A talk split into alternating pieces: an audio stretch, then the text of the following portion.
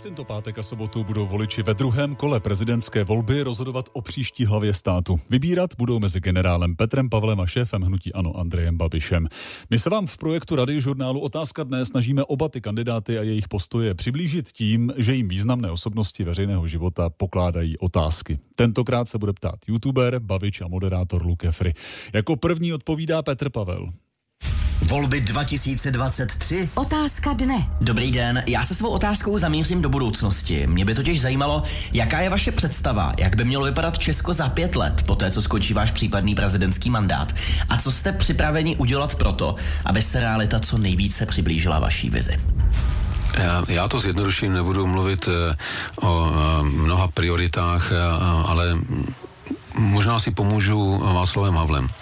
Václav Havel kdysi říkal, že naše země neskvétá a vládne v ní blbá nálada. A já bych si moc přál, aby za těch pět let jsme mohli říct, že země už zase začala skvétat a že blbou náladu jsme nahradili dobrou náladou. A nahradili jsme ji proto, že jsme spolu začali zase normálně komunikovat, začali jsme si naslouchat, přestali jsme se urážet, začali jsme přemýšlet o tom, co ten člověk s opačným názorem říká a jestli náhodou na tom jeho názoru není něco pravdy. A opustili jsme takový ten náš národní zvyk stěžování si, že to nemá smysl a že, a že to nepůjde. A, a místo toho jsme to nahradili takovým pozitivním přístupem, že to zvládneme, protože na to máme a protože nejsme o nic horší než ti, na které se dnes díváme s jistým obdivem.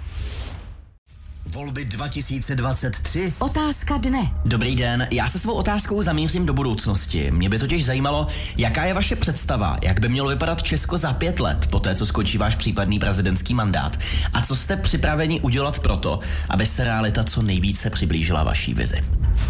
No tak my jsme to dělali jako vláda, akorát teď ta, ta sociální vláda nám bourá všechny ty projekty, jako Národní investiční plán, nebo inovační strategii, nebo Národní boj proti rakovině, nebo reformu psychiatrické péče, těch věcí bylo strašně moc a na naší vlády jsme předběhli v životní úrovni Itálii a Španělsku, tak doufáme, že tato vláda to úplně nezničí všechno. A já bych apeloval na pana premiéra, aby přece jenom se soustředili na pomoc lidem a určitě by jsem se snažil vlastně prosazovat ten můj hlavní program a to je pomáhat lidem a upozorňovat na věci, které nefungují, úřady práce a další věci, takže, mm, takže asi tak. No, takže Česká republika by měla, vždycky jsem si přál eh, a dokonce jsme o tom napsali jsme i knížku, eh, vlastně eh, první republika, Tomáš Garik Masaryk Baťa, když jsme patřili mezi deset nejvyspělejších země, zemí světa, tak tam bychom se měli postupně vracet, bohužel to přerušilo samozřejmě